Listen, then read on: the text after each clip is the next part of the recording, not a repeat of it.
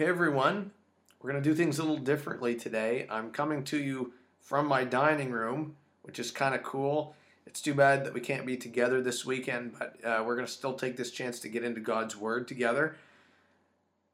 So, I'm going to preach a sermon to you from my house. Let's try it and see how it goes. Okay, so what I was going to start by telling you this week is that I'm not a tremendously huge movie guy. But the one movie that I have seen that I really like, one of my favorites, it's called The Princess Bride. Some of you have probably seen that. Yeah, it's a good 80s movie, right? And, and I won't give out any spoilers, but essentially there's there's one scene in the movie where a few of the characters uh, go to see Billy Crystal's character. He was called Miracle Max in that movie. So they, they go to Miracle Max to see if their friend is dead. And Miracle Max takes a look at the friend and he says, Your friend here, he isn't all dead. He's only mostly dead. He said, Now with with mostly dead, there are things we can do. He said, with all dead, there's usually one thing left to do, and that's go through the pockets and look for loose change. Now, this mostly dead, all dead kind of stuff comes into play a little bit today, where we're going to take a look at another church among the seven churches in the book of Revelation. And, and, we've been studying these because we're trying to see what God's will is for us as a church we're trying to look at different things that God is looking for and expecting of the church. And this section of scripture is all uh, full of all kinds of those. So that's why we're here. And if you have your Bible, you can go ahead and open it to Revelation chapter 3, verse 1. That's where we're going to be camping out today. And to start out, I'm a little bit disappointed I can't show you the map on the screen, but you'll have to just imagine it. I'm sure it's everything that you will imagine it to be. Now, this text starts out by saying in, in, in Revelation 3 1 says, To the angel of the church in Sardis, write. Now, Sardis, I don't know if you're like me, I hear sardines when I say that. That's my small mind at work. So you're welcome. Sardis, couple of quick things. It was a city that was synonymous with wealth. It was a very wealthy city, very rich. In fact, some believe it was the earliest kingdom to start using minted coins and it was also a trading center and a textile hub around the first century AD when this text was written. Something interesting for you about Sardis the city geographically was built on a hill, it's more like a rock, and the people there felt very safe and secure. And they said, No one's going to be able to attack us. We live in this impenetrable fortress, essentially. However, on two different occasions in the history of Sardis, the city was captured and overtaken. You say, well, how did that happen? History tells us it was because the city watchmen weren't paying attention. It's kind of a fail, right? They felt so safe and so secure, so sure of themselves that they slacked off from their duties, and it led to their downfall and their demise and, and I just find that so interesting because we're going to see some pretty close parallels actually between that piece of history of the city of Sardis and what's said to the church in Sardis. So let's continue. The text says, The words of him who has the seven spirits of God and the seven stars. Okay, we've talked about some of this stuff. The seven spirits of God, there's only really one spirit of God, that's the Holy Spirit. And, and, and we've said that this may be a figurative description for the Holy Spirit. Now, when it talks about the seven stars, again, this is also possibly figurative, symbolic language, perhaps for the angels of the churches that we've talked about and are in reference here. We're not going to get bogged down in those details. What I want you to see is who's being referred to here. It says the words of him who. The him in reference here is the Lord Jesus Christ. This is again Jesus, the all powerful, all seeing, all knowing one. He's the head of the church and he knows exactly what's going on in the church. And he illustrates this further when he goes on to say, I know your works. He knows, he sees it all. And I would submit this to you as well. He knows and sees everything that goes on at the harbor in our church as well. And we want to make sure that we are people living in a way that is pleasing in His sight.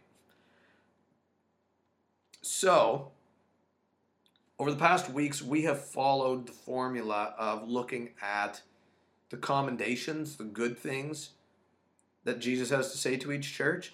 And then we've looked at the rebukes, the corrections, the not so good things that Jesus has to say. Today, we're going to switch the order up a little bit. And we're going to look at the rebukes first because these guys in Sardis weren't doing so hot. So let's start on rebukes. We're still in verse 1. Jesus says to them, You have the reputation of being alive. In other words, people look at this church in Sardis and they think it's a great church. Appears as though it's thriving, maybe vibrant, stuff happening, could be an energy and enthusiasm. Just by looking at it, it looks like it's an alive church, a living church. But, Jesus says, you are dead. So looks can be deceiving. Okay, that means that we can't just judge something simply by the way that it looks. There's a story in my family of my parents when they first got together, they were teenagers, and they started dating, and their first Christmas together, I won't tell you what year it was, their first Christmas together, my dad gave my mom this great big box. And you can just imagine what she's thinking, right? By looking at the outside of it, this looks like a really awesome present. Probably something big, expensive. All the other girls will be jealous. What a boyfriend I have. I've really struck it here. And Christmas morning comes around and she opens the box, and inside of it is another smaller box. You can see where this is going. Inside of that, there was a smaller box and a smaller box and a smaller box. And, and finally, she gets to the end, the smallest box, and she opens it up, and inside there's a single peanut. That was it. Just a single peanut. Now, my parents, that was many years ago, they're still together and happily married. So my mother is obviously a long suffering woman. Why I said that is because I want you to see that things aren't always as they appear. This verse, we are talking about the Bible. This verse shows us that even when we may have everybody else fooled, we can't fool God. And you know what? Sometimes we try, it doesn't work. And Jesus is wise to their act. They're not going to slip it past him. I want to just keep kind of going on this. Sometimes what we think is good and right and needed and worth time and attention is not the same as what God thinks. And in churches, we do this. All right? We think, well, if we're going to be successful as a church, we need to have this. We got to have that. We got to be doing this. We need to have this kind of worship style. We need to have this kind of teaching. We need to have this sort of programming. And listen, those things may be fine and well and good in and of themselves, but if we start from that place as a church, we are missing the more important question, and it's this What does God think? What does God think? What we think might not necessarily be wrong, but the moment it becomes different than what God thinks, then we're wrong. See what I'm saying? So, as a church, we need to make sure that we don't just have the appearance of being one way or another. We, we can't just look at ourselves and say, hey, look at all the stuff we've got going on. We're checking off all the boxes. We think it's great. Therefore, we're an awesome church. We're doing awesome. Because what does God think? So, more importantly, we need to make sure we are truly living how God wants us to live and, and truly being the kind of people He wants us to be. Now, it doesn't say a lot about specifically how this church in Sardis was dead, but the implication here is that even though it looked like things were going okay, there was something wrong on the inside. And it's implied that these guys didn't even realize it. Based on the next verse, which says in verse 2, Jesus says, Wake up. Wake up. You know who you don't have to say that to is someone who is awake and knows what's going on. So he's saying, wake up, get it, get it into gear, get out of this rut you're in. Right? Stop just going through the motions. Stop just going on autopilot. Snap out of it fast. Wake up and strengthen what remains and is about to die. So they were somewhere between mostly dead and all dead. You need to understand with a lot of spiritual things, that would include things of the church, there are some things that only God can do. Absolutely is the truth. God, only God, for instance, can search hearts, convict hearts, um, cause someone to realize their need to be saved, etc. These are things that we can't do. And, and while understanding that, though, we have to also understand that we're not to just do nothing ourselves. We're not to just sit on our hands as a church. God's going to do everything. To be sure, okay, God does pretty much all the heavy lifting, but we still have a, a part to play as well. And I'll give you an example. At my house, which you're tuning in from, wherever you're watching from, uh, we have a wood furnace at our house down in the basement. And sidebar and shameless plug wood heat is the best, and I don't care what you say. On a nice minus 35 day outside, you just crank that furnace up, throw lots of wood in there. The house is warm, the floors are warm. It's glorious. Anyway, back at the ranch. There are a lot of things in the fire producing and heat giving processes that I can't control. I can't just snap my fingers and have a fire magically appear. I don't control the properties of wood that make it combustible. I don't control the science behind how you strike a match and the tip of it bursts into flame. I can't control the nature behind how and why wood gives off heat the way it does. These are things that just are. And because they are, I can I can utilize them. I can live in light of those. It's possible for me to have a fire and keep my house warm. However, just because it's possible for me to have a fire doesn't mean I automatically have a fire. I still have to build the fire in the firebox. I still have to light the match. I still have to get the thing going. I, I have to keep adding wood to the fire as, as time goes on. Those are things I can control. But if I don't do anything, that fire is going to fizzle out and die. Or just never get built in the first place. And it's just a freezing cold house and everybody's miserable. What Jesus is saying here is hey, make sure you're doing your part to not let the fire go out. God's going to do his part, but we need to make sure we're doing our part. We'll talk more about that. He says, For I have not found your works complete in the sight of my God. So Jesus is saying, I'm not, I'm not done with you guys yet. You guys aren't finished. There are more people to love, more people to serve, more people to share the gospel with, more lives to be changed, more ministry to be done. He's saying, hey, quit messing around, guys.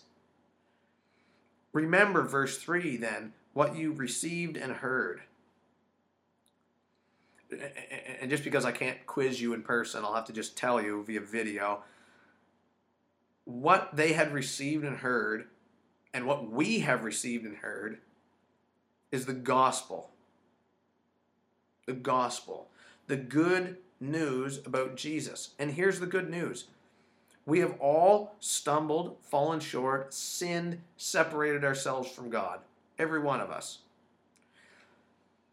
But God loves us so much that He gave His only Son. He made a way for that problem to be fixed for us.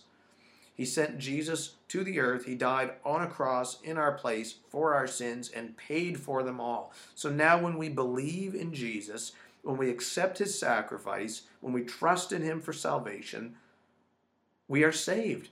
We are freed. We are forgiven. We are made new we we have received new purpose and new life and new meaning and new significance and new mission from God. We we now instead of vainly trying to work for our salvation and work for uh, trying to get right with God, now we are right with God and we can work alongside of Him and with Him in serving Him. Uh, and this good news also entails that when this life is over, we will have eternal life with God. This is very good news. And Jesus is saying, remember it. He says, hey, remember the gospel, cling to the gospel, and live your life in light of it. The gospel, friends, should change the way that we live. Keep it, keep the gospel, and repent. There it is. Repent again. Turn it around. Turn back to God. Turn away from what you're doing. Seek and pursue the Lord. If you will not wake up, Jesus says, here's a warning he's issuing. He says, I will come like a thief, and you will not know at what hour I will come against you. Now, this language is used in other places in the New Testament as well, and the message here is pretty clear, guys. If this church doesn't turn it around, Jesus is going to intervene personally. He is going to come in and shut them down. He, he's not just going to let them die, which is the direction they're progressing in. He's actually going to intervene before that, and he's going to put it to death himself. You say, I mean, I'm not the Lord, but like Jesus, like I'm not sure you're supposed to do that. Well, that's how serious it is. That's how much uh, He wants us to be in His will and and being the kind of people and doing the kind of things He wants us to be. That's how important this is. Those are the stakes here. So this church in Sardis, again, not really doing very well. Not not a great season of ministry in Sardis, but there are a couple of commendations. I want us to see those. There was a little bit of good stuff. Uh, he says in verse 4 Yet you still have a few names in Sardis, people who have not soiled their garments. So even though things were pretty bad, pretty dead, there were evidently a few in this church who were still doing okay, right? They were right in the sight of God. They had not soiled their garments, as it says. This maybe refers to their strong personal faith, uh, maybe their obedience, their boldness, their works, whatever the case may be. And they will walk with me in white, for they are worthy. I love that image. They will walk with me. Like this speaks to this remaining faithful few. They will live in fellowship with God. They will be close to God. They will enjoy His presence.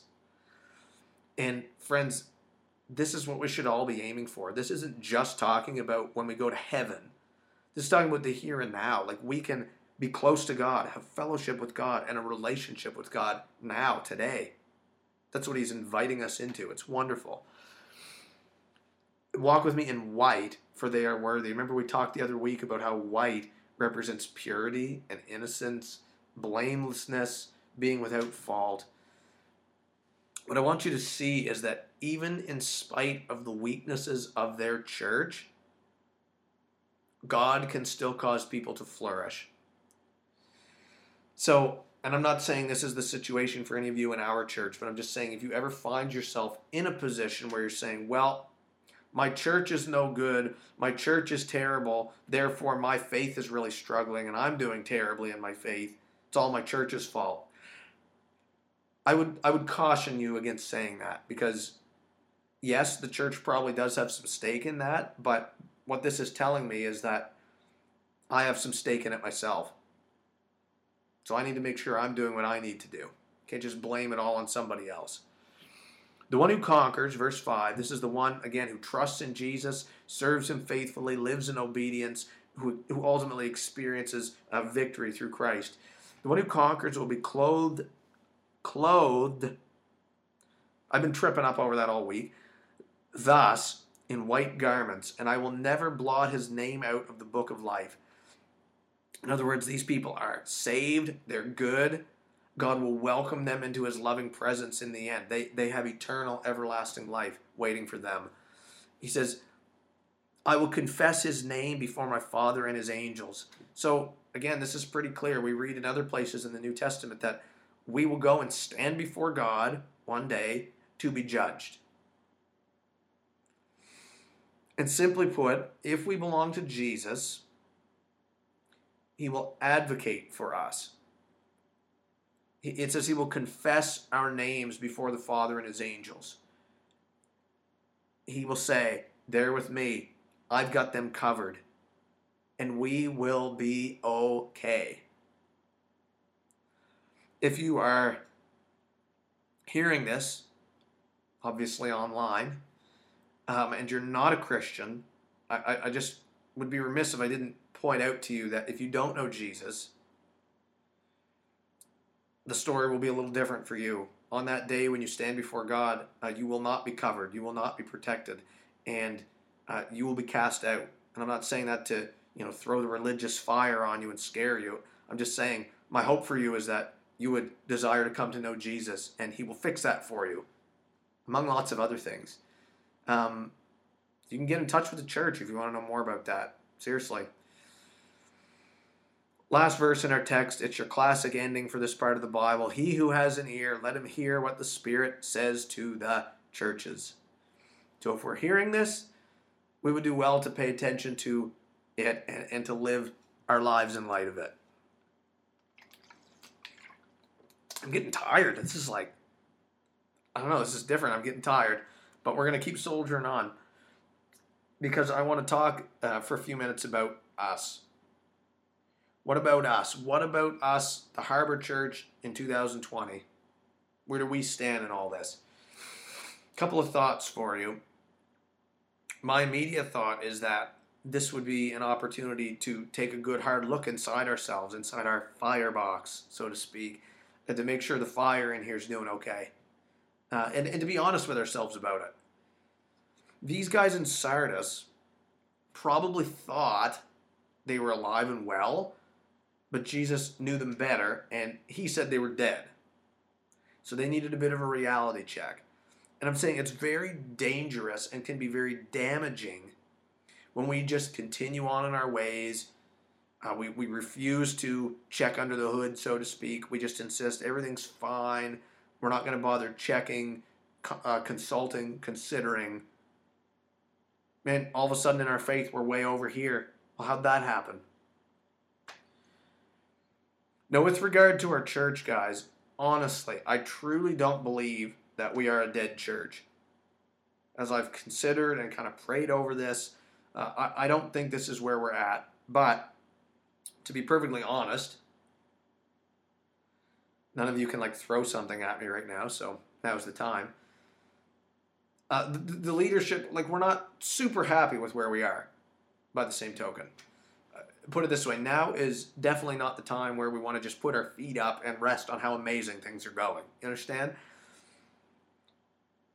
Uh, we need to be diligent to make sure we are doing our part as a church to not only keep the fire burning, but to help it grow. We want growth in literally every sense of the word I can think of. We want that for our church. Now, you might ask, what does a dead church look like? You know, are there signs, symptoms, ways I can tell if a church is dead or not? Now, I'll give you a few. This is not an exhaustive list, nor is it meant to be super amazingly pinpoint definitive, but you'll get the idea, uh, the heart here. Um, the first one I want to point out, um, something that you'll sometimes will see in a dead church is number one, heartless religion. Uh, this this this is where we would go through the motions, the repetitions, the rituals, but, but the heart is totally disconnected. And in this, you know, we're not drawing closer to God. We're not drawing closer to each other through the things that we're doing. We're just doing them because we think we should do them, or because here's a classic church one we've always done them, and we've always done it this way, or maybe just, I don't know, our conscience feels better if we do them. I, I, just, I want to pause and just sidebar on this quickly. I am not at all trying to downplay uh, repetition and rituals and traditions in the church. Some of them can be very, very meaningful and, and heartfelt. I know some of you guys maybe grew up in more structured, maybe liturgical kind of backgrounds. Some of you have like Anglican roots, for instance. And maybe this was your experience, just very kind of rigid, repetitive, uh, traditional kind of thing that's wonderful as long as it is drawing our hearts closer to Jesus. If through that ritual you are drawing closer to Jesus, then it's a good ritual. So we're not downplaying them at all. heartless religion another thing in it is like this is where you see that people are just trying really really hard to keep the rules a lot of rules god didn't actually make or say we just have them and and and, and we heap heavy rebuke on people when they fail to measure up to the rules there's no grace there's just burdens this is where we look like we're doing great we look like we're strong in the faith we look like we're doing everything right and saying everything right but it's all just a mask and, and a shell on the outside. And to this sort of heartless religion, if this was the kind of people we were, here's what Jesus would say from Matthew 15 8. He would say, This people honors me with their lips, but their heart is far from me. In vain do they worship me. In a, in a dead church, oftentimes you'll see heartless religion. Number two is a lack of love.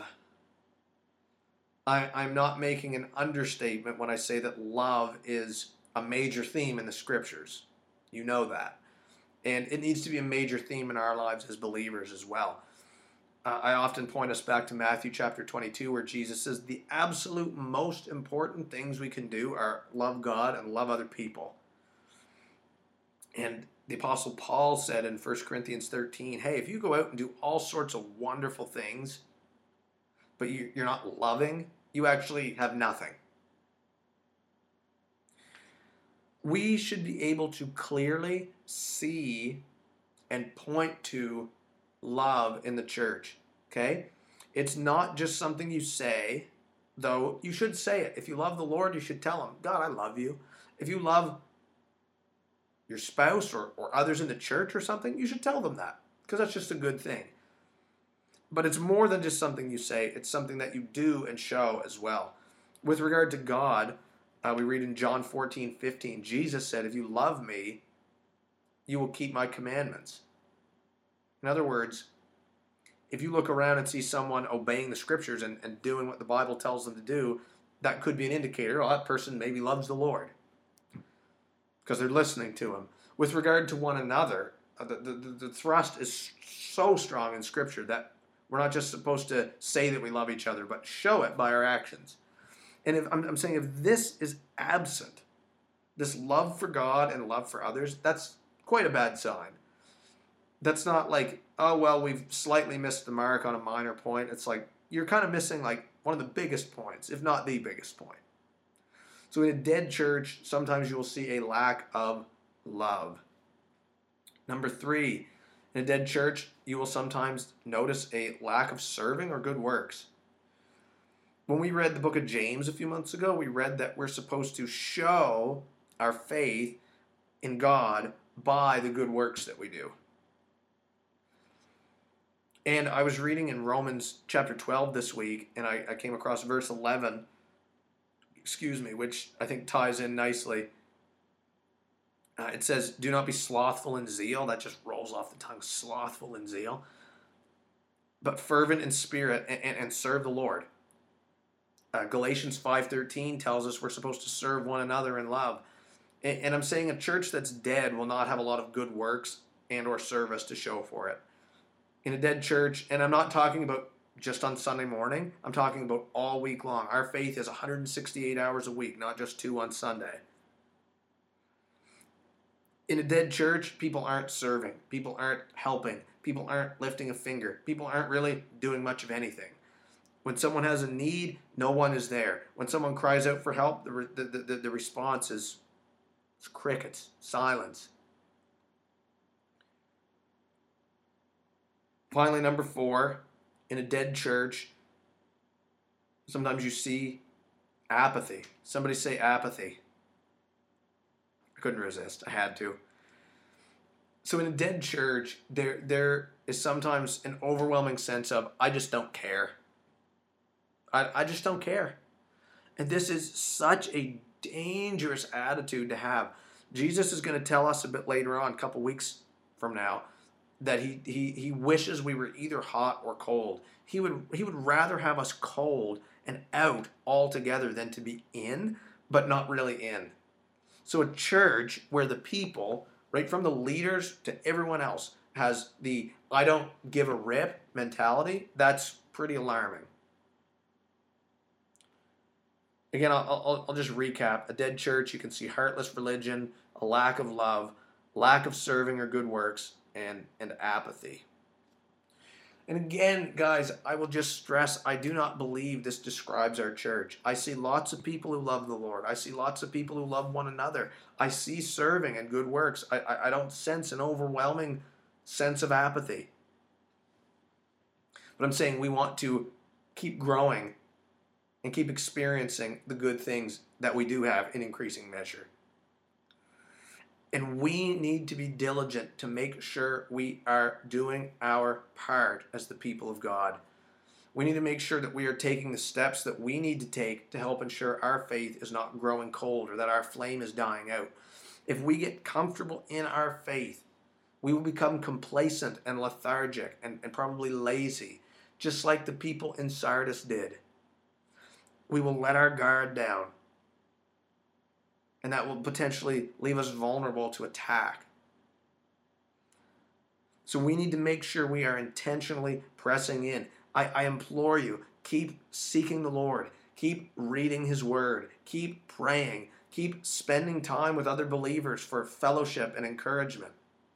Keep looking for God's leading in your life. What, what, what is He wanting you to do right now? Who is He wanting you to speak to right now? What is He trying to get you to start or stop doing? Keep pouring into the relationship that you have with the Lord. I'm, we're, we're coming in. I'm going to wrap up here. The band is not coming up. I'm sorry. I got to get over this. Here's the ask of you. Actually, there are two things. Number one, I want you to examine your heart. How is your fire burning these days? Are you alive and vibrant as a Christian? Or are you maybe dwindling a little bit? Is your flame dying? Are you already dead? Be honest with yourself. Does, it does you no good to, to not be honest with yourself. If you examine your heart and you determine that you are more on the dead wavelength than the alive one, I want to just encourage you quickly. God loves you, God has grace for you. And even if you are just about dead in your faith, even if you are just about ready to give up, throw in the towel, you just barely care anymore, God will meet you in that if you will seek Him you, you don't have to clean yourself up before you come to God. He wants to meet you exactly where you are. He loves you. He has grace for you. He has good for you. And He is inviting you into a deeper and more meaningful relationship with Him. So don't run from God, but approach Him. The Bible says we can boldly approach His throne of grace. And He will meet you exactly where you are and give you exactly what you need. Even if you're like, I know I probably should want that, but I just don't feel it at all. I, I just can't encourage you enough. Do it anyway. Do it anyway. Seek the Lord. Pray. Get with Him. He, he, he wants to meet you where you're at. Examine your heart. The second thing, and then I'm done. I want you to pray for your church. I, I want you to pray that God would strengthen the flame that we have in our church. Yes, there are things on our end that we need to do to work toward this strengthening. We've already talked about that. But but one touch, that's all I'm saying is one touch from God can change everything. One breath of God and that flame just so pray for that, for our church. Pray with us, pray for us.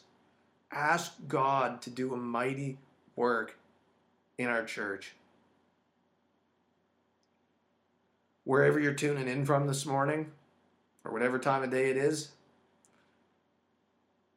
I, I want you to just go with me uh, before the Lord. I want to pray for us. God, uh, Heavenly Father, the, the great I am, the Almighty, we acknowledge who you are today. You are the creator, the sustainer, the provider for all of life. And we need you desperately. God, we love to be your people. We love to be part of a church. And God, this morning I would ask on a church wide scale, God, for us as a corporate entity, the harbor. God, not because we deserve it or you owe us anything, but God, we're appealing to your grace and just asking God, would you do a work among us? Would you would you send your spirit in increasing measure? Would you light up our church? God, I'm thankful that we're not a dead church. But God, you know, we don't want to just be content with where we're at. We want more of you, God. So we're just saying, Lord, we're declaring it. Um, you are welcome among us.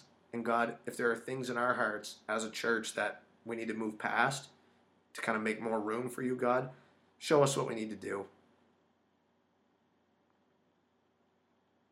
On an individual level, Father God, I'm, I'm thinking of those who are listening and are struggling in their faith. I'm praying, Lord, that you would fan the flame in their hearts. God, and here's the beautiful thing about you we all have different specific needs, and we come from different specific angles and, and backgrounds and situations. God, you know exactly what we need. And I, I don't say this at all to generalize, but God, I'm asking that for all who need a touch from you, God, would you give them exactly what they need? If it's peace, if it's encouragement, if it's joy, if it's forgiveness, if it's just a reminder of, of who they are in you, um, God, would you give them exactly what they need?